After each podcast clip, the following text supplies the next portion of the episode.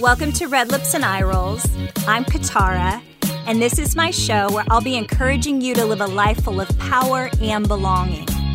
My work is to not only give you tools to belong to yourself, but to also cultivate cultures where Black, Indigenous, and women of color belong.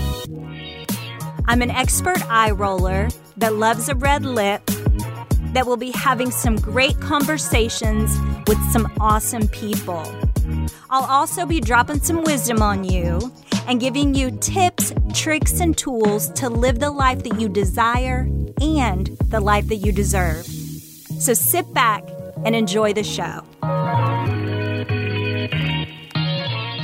Rachel Ricketts is our guest today. Rachel is a thought leader and an outspoken champion for Black and Indigenous women, and that includes women of color, trans women, and non binary folks in our healing.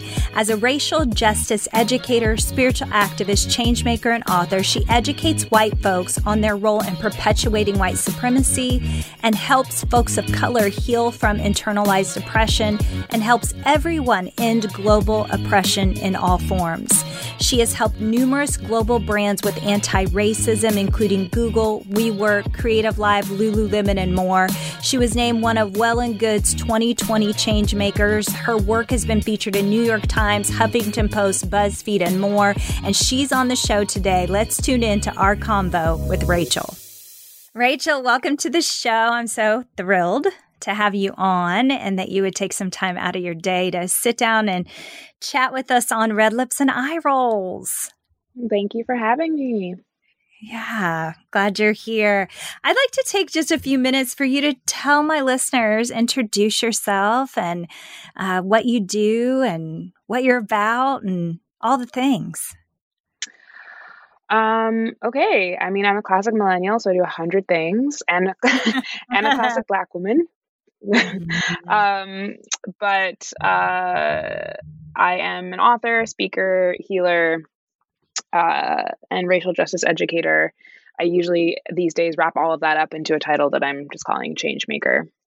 Mm. Um, so I lead folks through uh, anti racist, anti oppressive education um, in person and online and I write about these topics. Um, and all of that is um, under the guise of something that I call spiritual activism. So I incorporate culturally informed, um, heart centered, embodied um, spiritual offerings for us to infuse in uh, the work that we're doing, which is really about unpacking, unlearning, um, and processing grief and trauma in various manifestations because I believe um, that all forms of oppression um, arise, are rooted in, and manifest as as grief and trauma.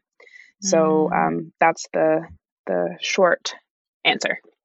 Awesome. Um, what led you like like your journey your life journey as it unfolded um, what led you to become a racial justice educator speaker healer author um, all the things that you're doing. What led to that?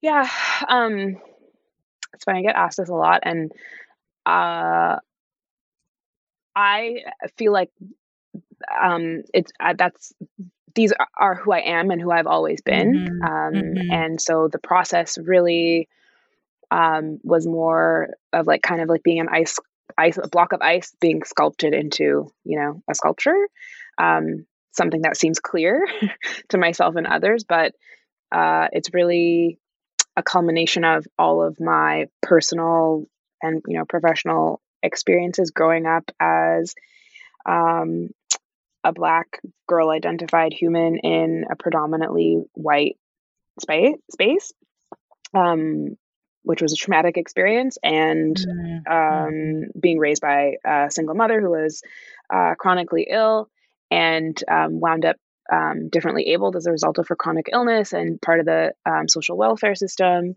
And um, all of the uh, personal experiences that you know I had as a result of that and witnessing the struggles that my mother had and you know the struggles that we had together as a unit um, and always having a really deep sense of liberation fairness justice in my mind and what wanting to strive for a world that you know was more liberated was more fair was more equi- equitable um, for all as a result of the the oppression that i experienced um, mm-hmm. growing up and so that led me to become a lawyer an attorney um, which i did for many years uh, which i don't even talk about anymore um, mm. and and then leaving that life because um, uh, for many, many reasons, one of which being like operating in those spaces as a Black woman identified person was, um, you know, exceptionally oppressive and soul crushing. Um, mm-hmm. And just mm-hmm. realizing that that's not how my talents can best be utilized on this planet.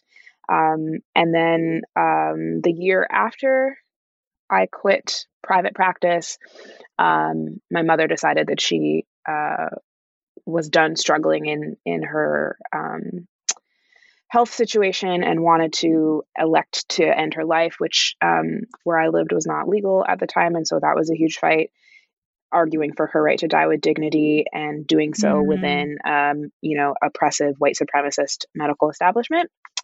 Um, mm But which we ultimately um, did with a lot of fight and vigor. And then in the aftermath of of my mother passing, you know, she was um, my only parent and really my closest um, person, family member, and friend. And then in the aftermath of losing her, the grief that I experienced as a result mm. um, was was you know crushing.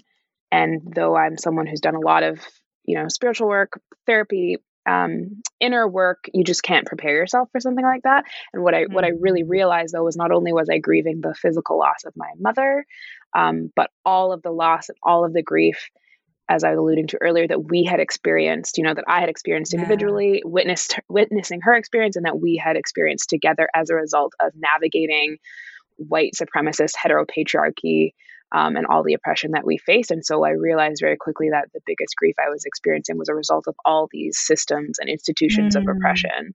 Um, that even led my mother to be someone who had this uh, chronic illness and had to to to wind up in the situation that she had to wind up in and she didn't have to she didn't have to mm-hmm. wind up there could have looked mm-hmm. very different mm-hmm. um, had she looked different mm-hmm. so mm-hmm. so that that all culminated um, and wound up in me fusing my you know um, legal education my spiritual um, gleanings and education and uh, my grief work all together into this um, anti-oppressive racial justice work because all it is all of those things Mm, so powerful. Wow. Man, so powerful. When, you, you know, was there, and I ask this, and I, I don't know that this is a great question anymore. I've asked it a couple times. I'm like, hmm, need to rephrase this question. but was there like a moment for you where you were like, this is it? This is my work? Was mm. it your experience with your mom? Was it, you know what I mean? Like where it's like, okay, this this this is it. I have to do this. Mm, I think that's a great question. Um, oh, thanks. I I think there was many small moments.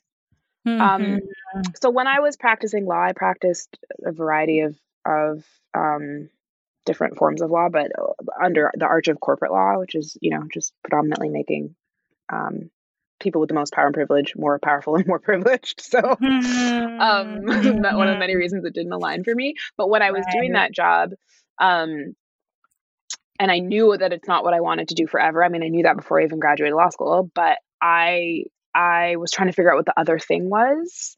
And mm-hmm. um, I had a friend tell me, you know, she had started a business and she was like, um, I'm not going to paraphrase this as eloquently as she did, but she says something along the lines of, you know, you're you want to create a business based on something that like you there's there's this burning inside of you and there's there's nothing else that you could do. Like this mm-hmm. is the mm-hmm. thing that you need to do. You may not even want to start that business. It's just like this this this needs to come out of me.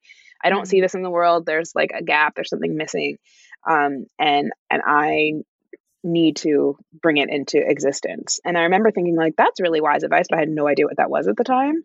Um, mm. Um, and so the closest answer I can come to is when I had this realization, I would say after, you know, many months of moving through grief in general, not just about death, but realizing that the grief is this like massively expansive thing that we don't talk about at all mm. and that we all experience mm. all the time. Um, yeah. around loss and change. And I think people can really sit in that now that we're in the midst of a pandemic. Um, yes. That grief is really quite pervasive, more pervasive than we we have been um, alluding to or giving ourselves credit for, other people mm-hmm. credit or mm-hmm. acknowledgement of. Um, when I really sat with the expansiveness of it and how it really, at the end of the day, came back to these systems of oppression and my personal experiences with those systems of oppression, that for me was the like, oh, okay. Mm-hmm. Because I had wondered, you know, I've taken, um, I have a diploma in, you know, intercultural education and training, which is just a really polite Canadian way of talking about anti racism. Um, and so I've, and like I said, I've always been doing this work and always been passionate about it and really kind of got curious at a certain point. Like, I wonder how all of these random, supposedly random things I've done in my life will come together. Mm. Um, and this was the thing. And also, people started asking me to do this work before mm-hmm. I was doing it.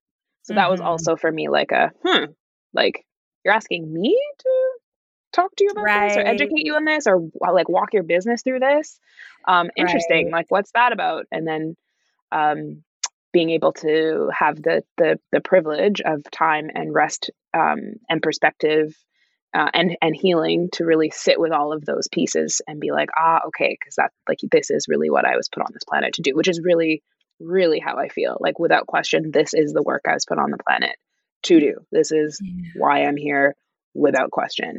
Um, but it's taken a lot of a lot of different um, you know side steps. I don't even like calling them side steps because all, all of it had to happen in order for me to get exactly where i am right now. But if you had told me five years ago that i'd be doing this never would have believed you wow wow that's awesome yeah i think that there's something really powerful with sitting with our truth and staring mm. our truth in the face um, and sitting in our grief and our pain and our, you know, the oppression and all of it. And there's something really powerful when we sit with that um, that can really come out of us. Yeah. When we don't run from it, when we don't um, keep it moving, get up, you know, keep things moving. But when we actually like push the pause button and really try to sit with that, it's really awesome. Um, I'd like you to chat a little bit about the importance of racial justice right now. You touched on the pandemic, COVID 19, um, just the importance of it right now, spiritual activism right now during this pandemic. Man, have we seen some stuff that's always been there. Mm-hmm. Mm-hmm. some things that's always been mm-hmm. there. Mm-hmm. But um, there's a spotlight that's really um, shining on it um, so can we t- can you talk a little bit about the importance of racial justice right now? Yeah, I mean, if, you know, the first thing I have to say is what you said. This isn't. Um, it's not wildly different hmm. um, from the reality of the world. You know, six months ago. Um, so that I think is really an important point mm-hmm. to make mm-hmm. because it, and I talk about this in my work a lot, you know, especially when I talk to um, white women, majority of folks I'm, I'm speaking to, like this might be new to you, but this is not new. So mm-hmm. Um, mm-hmm. we need to acknowledge that. Right. Um, you're late. I'm glad you're here and you're late. Mm-hmm. Um, and if you haven't ha- really, really um, recognized or affirmed the depth of the inequities that exist, you know, globally, uh, and of course, particularly in America, um, that's a privilege. That's mm-hmm. that's a result of your power and privilege. So um, that's not a shame making statement. That's just a fact, and it's important that we acknowledge that. Mm. Um, and that I think is really important for us to even begin to really unpack what's going on right now because this didn't like randomly happen, right? All of these systems are designed and very intentionally curated and set up hundreds of years ago so that there would be these inequities in at play. Very intentionally designed, not a mistake, not an oopsies. Um, so, and they don't have to be this way. Right. They absolutely, this absolutely does not have to look like this. Right. We don't have to accept this either and we shouldn't. Exactly. Exactly. Um, so we really need to have an understanding of like why we're here, what got us here, how we've been playing into this. Mm-hmm. Um, and really sitting with, and this for me, uh, this is the bigger piece around spiritual activism, how it plays in like our, our, um, emotional response and responsibility in this because we're in a really challenging time. Although, you know, oppressed identities live in really challenging times all the fucking time. Right. Um, all the fucking time. Yes. So all the this, fucking time. All the fucking time. And um, if we are not able to to face our pain, face our wounds, face the full spectrum of our human emotions, which includes grief and anger and rage and sadness and shame and all of these things, guilt, um, then we mm-hmm. can't, I don't see how we really shift any of this.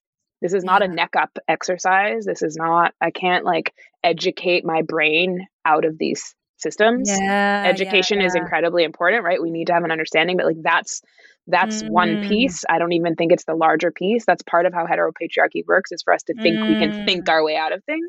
Yes. Um, we can't and we have to care about each other.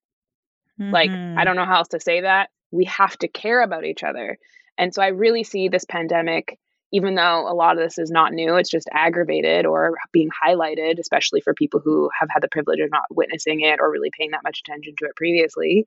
Um, it's an opportunity for really, really great collective change and a massive global collective awakening, which we were already doing, right? But this mm-hmm, is like, mm-hmm. this is spirit, soul, universe, higher power, or mother nature, whatever you want to call it, being like, okay, like mm-hmm. y'all were mm-hmm. getting there, but we, we need to we need to we're going like, we're going we, we don't have that after. kind of time. Yes. Exactly. So here's your opportunity. We are at the door. We are the precipice of so much possibility.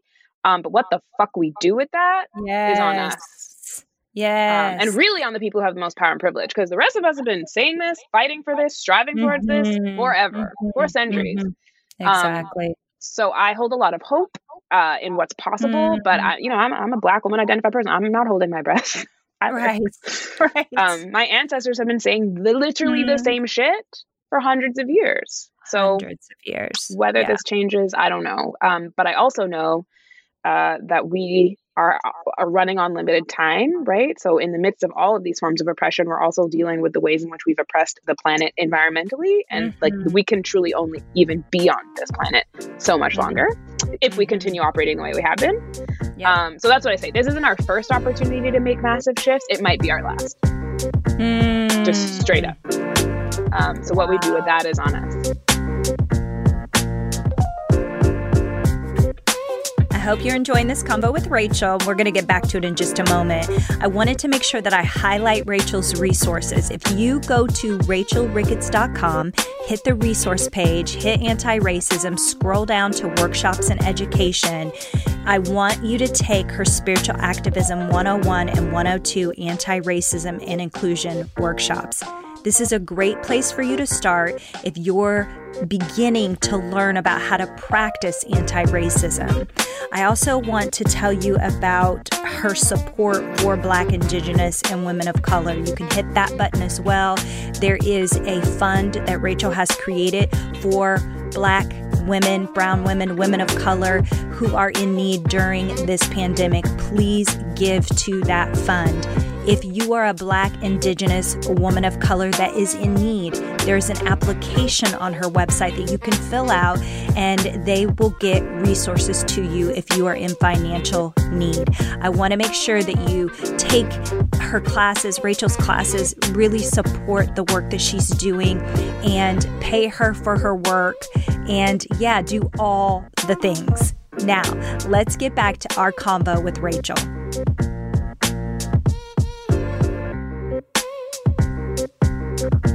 Yeah. Oh, I got chills. Yep. You dropping, dropping some wisdom bombs all over the place. boom, boom, boom, boom, boom. Um, you're. I mean, is it exhausting? Are you tired, sis? yeah.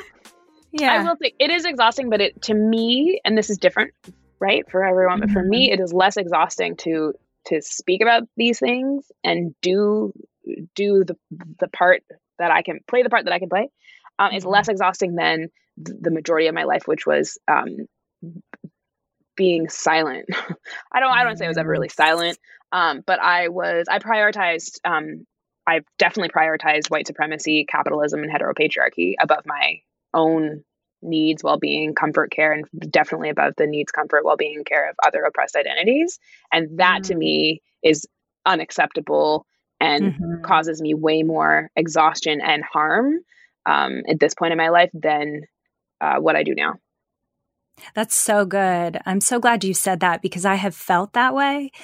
Um, and it was hard for me to name that or to say what, what was really happening. I think that uh, for years, you know, I did the same thing. And in the last five years, I'm like, wait, I gotta, I'm a black woman. I'm biologically biracial, but was raised by black, my black family. My white mother abandoned me at the hospital. So mm. never, never knew my white family. Mm. Was raised in a black home. Well, my I was adopted. So it was two black women in a black community, um, black family. And so I identify as a black woman and have never been mistaken for a white woman.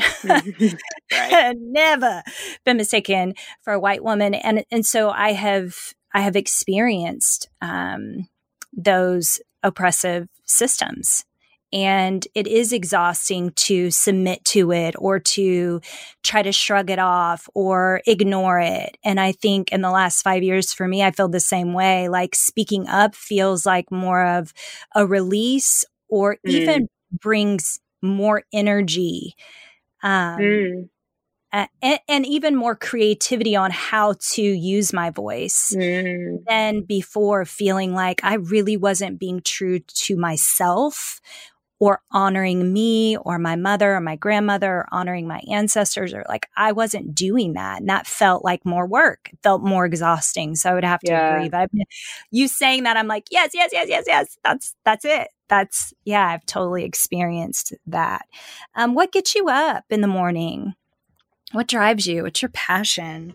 Like um, I mean, I think as an extension of what we were just saying, I was about to say, you know, and that's true for us and also that that was a process right and so right. Um, making it super clear like this wasn't this is still an ongoing process there's still things mm-hmm. that i feel really mm-hmm. comfortable about now that I, like a year or two ago i'm like i would have never um, mm-hmm. said that or gone mm-hmm. there uh, and and and you know if you are committed to this work of of anti-oppression racial justice like you're constantly learning so you know and mm-hmm. constantly expanding and evolving so that kind of should be the case yeah. Um, you know, like two years from now, I will be like, I can't believe I said that thing. I know. That's not, you know, and that's fun. There's no shame in that. We should be growing. Mm-hmm. Um, mm-hmm. but yeah, so uh, because a huge part of of this process for me was um, forgiving myself um, for playing small, um, and for um allowing myself to be, you know, stereotyped or put in a box or to be around just so many fucking toxic people.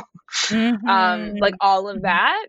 Um, I talk about racial justice as an act of healing because it is, and I don't just mean that for um, Black folks or Indigenous folks or people of color. Like it's it's an act of healing for everybody because all of us are mired in these systems that cause all of us harm in different ways. Um, and so I, what gets me up in the morning is um, just doing whatever the fuck it is I can, what's in my mm-hmm. wheelhouse, what's in my gifts um, and power to do to create a more liberated planet, especially so that um, other other little black girls really don't have to grow up in really brutally violent, toxic environments like I did. That that's yeah. um, one of the many things, but also so that we can all live a more liberated, connected, heartfelt, glorious, joyful, rested life. Like I just believe we all yeah. deserve that. And right now, people of color do not get that, especially not Black or Indigenous, um, woman identified or femme folks. So mm-hmm. that that's what gets me up in the morning. Yeah. You talked about um, forgiving yourself and being okay with saying things today that you may look back two years from now and be like, ooh, like cringe, like I can't believe I said that. And for me, that's something that's a, a, a bit of a hesitation when I'm speaking out, mm-hmm, and I'm, mm-hmm. and I think that that is a huge hesitation for white people, yep, um, those that benefit from white supremacy. What would be your, you know, advice for those people? get, get over it. Um, yes. Like I hear that and I have compassion for it and that's about you. So you're centering yourself yes. and your comfort and I'm not here to center you or your comfort. Mm-hmm. I'm here to mm-hmm. center the comfort uh, and well-being of the people who have been most oppressed and the people who to be real, y'all are oppressing, you know, intentionally mm-hmm. or otherwise, I don't care. Um mm-hmm. impact over intention. So I talk a lot about this in my um in my offerings like this this need to be good and right mm. that um, really gets in the way of doing the work. Um, need to be good and right, and need to be seen as good and right. Um, mm. And again, these are this is how white supremacist capitalist heteropatriarchy works. So yeah. um, we're all steeped in in that, and and it looks different depending on on the identity that you um, occupy. But we're all steeped in it, and it shows up in different ways, and we need to be able to acknowledge it and then move past it. Like I have compassion yeah. for it and I don't have time. Like we're in the middle of a fucking pandemic that's literally allowing for state sanctioned murdered of black and indigenous people more right. so than normal. So I don't really have time for your discomfort. I need you to get to work. Yeah. Yeah. Like just start start doing just it. Just start doing it. And that's something that I talk to, you know, my white friends, people, family, like, hey, like do it be clumsy mm-hmm. be, cl- be mm-hmm. clumsy with it and be open for correction right mm-hmm. like it like do something though, right? Say something. get involved. Like we need we need you to get involved. We need you to speak up. And it's okay to be clumsy. And that's something that I've definitely had to even look at my own self and say, okay, mm-hmm. Mm-hmm. you know, like I'm like, oh gosh, I should have took that I should have took these classes in college or maybe I need to go back to school or I need to, you know, it's like, okay, Katara, like you have to I it and it's not even like I don't feel like I guess I do have a choice, but it feels like for me, like I have to say something. Mm-hmm. like I cannot not say something.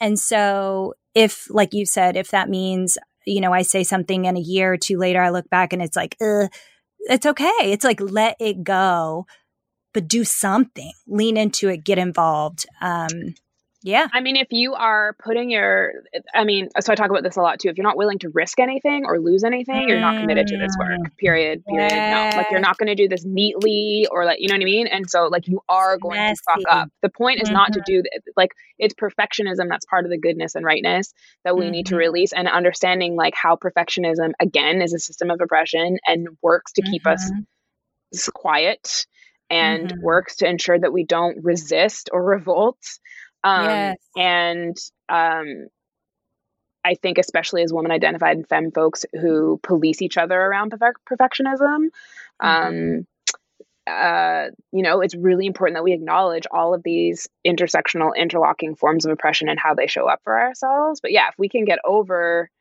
um, and I'm a Virgo, so let me just tell y'all, I am a perfectionist. Yeah. Um, it's not to be like perfectionists are wrong. Like we, you know, we all to some degree are struggling with that, but how can we move past it? And allowing yourself that grace also allows other people grace, and it mm-hmm. just really creates um, this ability to connect with ourselves and other in just such a much more deeper and meaningful way. And so the, the intention and the goal isn't perfection because we will never be perfect at this. We, as I mentioned a million times, always be growing and expanding and evolving. Hopefully, I mean, not all of us are, let's be real, but hopefully. Mm-hmm. And so, yeah, there's no such thing as perfect. And also, like, what's quote unquote perfect today won't be perfect tomorrow. Um, mm-hmm. Um, and this collective awakening is quick. So yes. like we can talk about two years, but like even six months ago, like the amount mm-hmm. I've learned, you know, like just Same. think about what we've learned in the last two months mm-hmm. um, is mm-hmm. is it's huge, and the information that we are have access to as a collective is huge. So there's there's a lot of um, change, and we shouldn't be so afraid to get it wrong. Like that's yeah. such an opportunity for growth. Getting yes. it wrong, like that's really where you're going to learn. And that doesn't mean yes. at the same time that you can you should just like do whatever and be fine with getting it wrong because you are causing harm when you get it wrong. Um, mm-hmm. Um, so we need to learn, we need to have like some sort of structure for setting ourselves up to succeed as much as we possibly can and understanding what it is we need to do when we do get it wrong to rectify that harm. But if, if we have that on lock, then like, you know, get out there. Yeah. That leads me to my next question, which is your resources, things that you provide. Um, what are those resources? Tell my listeners. I want them to learn from Rachel. Rachel Ricketts. she has all the things. You could just hang. You could. They could just hang out with Rachel for a year or two yeah. and be fully equipped. um, let's see. So I have. I definitely suggest people check out my website www.rachelricketts.com. And um, I have free resources there. I have um, a list of anti racism resources for folks to move through. Um, no matter who you are, whatever identity, identity you occupy, there are resources there for you. That's a great first step. And I also want to make clear that it's just a first step. I don't want people thinking mm-hmm. that they're mm-hmm. reading some stuff and becoming woke just by reading. That's mm-hmm. not enough. Mm-hmm. Um, and so I also offer um, webinars. There's replays of my spiritual activism webinars. Um, there's 101 and 102. 101 is for everybody to do together. 102, we break it up between um, folks of color and mixed folks and then white white passing folks in a separate space because it's separate work um, and uh, there's there's more content coming but for now that's what's there. There's also um, a bunch of articles by me um, on my website. There's meditations. Um, i really really suggest folks sign up to my newsletter.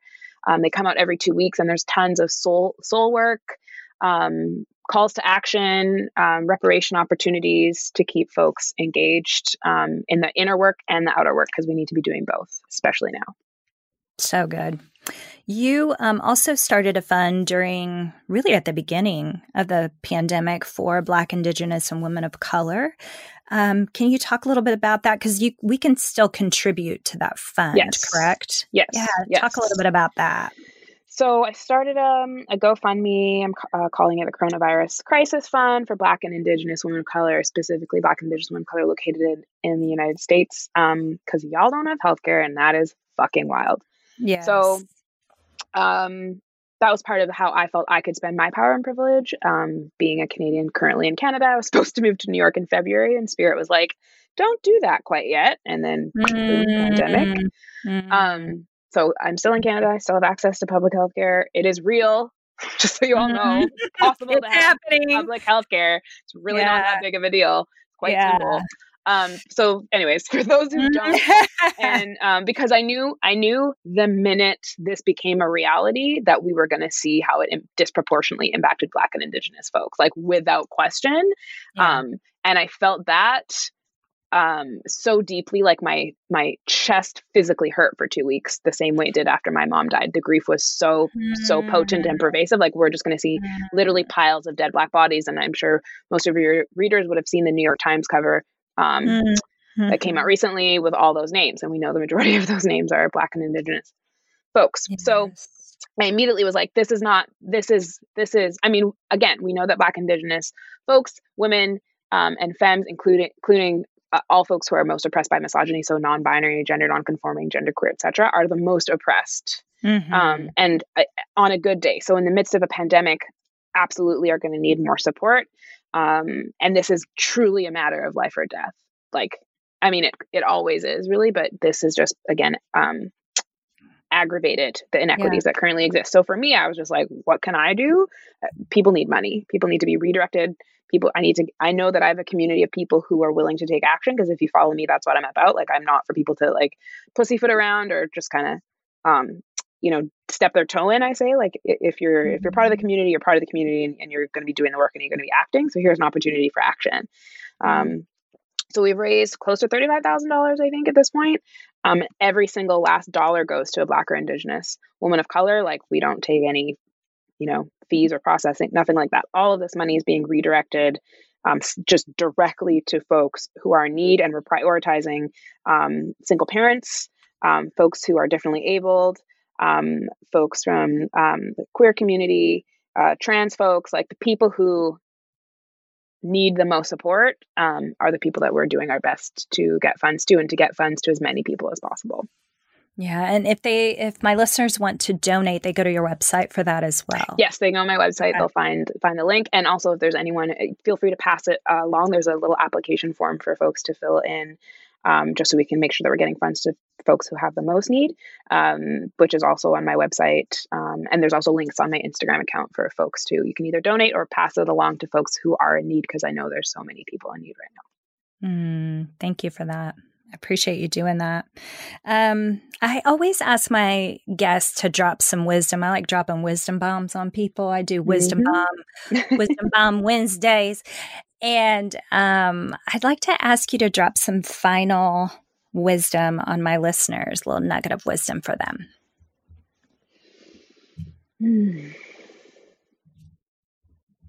I think um,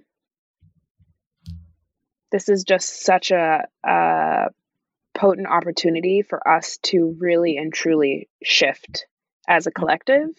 Like I said, mm-hmm. this isn't the first opening or opportunity. I do believe that it will be the last. So, um, all of us need to be doing our work, and that work starts internally and collectively. You know, part of this um, pandemic, this slowdown, if you've had the privilege of staying home, which is a privilege, not everybody has, uh, it's been an opportunity to like find more stillness, um, access more rest, really listen to ourselves and each other. And so few of us have done that. Um, mm-hmm. And there's no shade in that. Again, that's part of how this white supremacist, capitalist, heteropatriarchal machine works. They don't want us rested. They don't want us um, in stillness.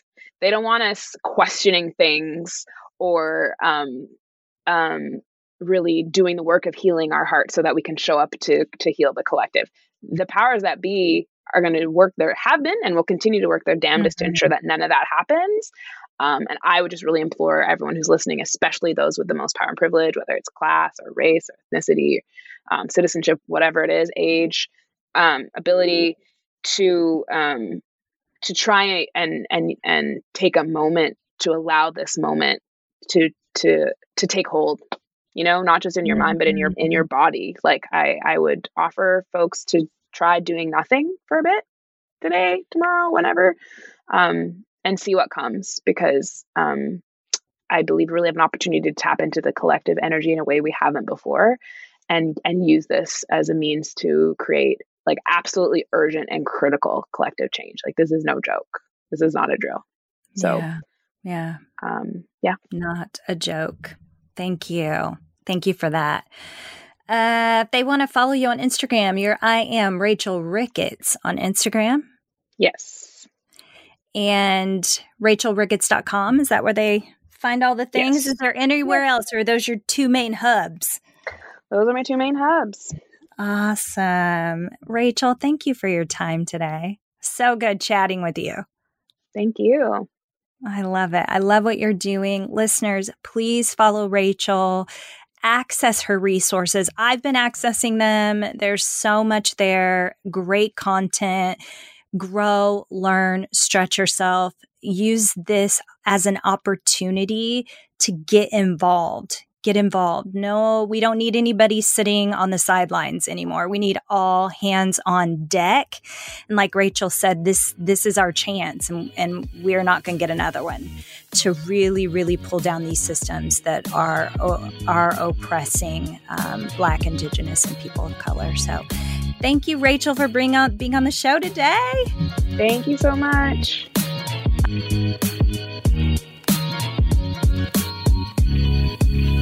You want to see what I'm up to in between episodes, you can follow me on my social channels. I'm on Facebook and Instagram, LinkedIn, YouTube, Twitter. Um, you can also find me at katarmccarty.com. Yeah, go follow me. I'm always dropping some wisdom and pictures and info and all the things. Go check me out.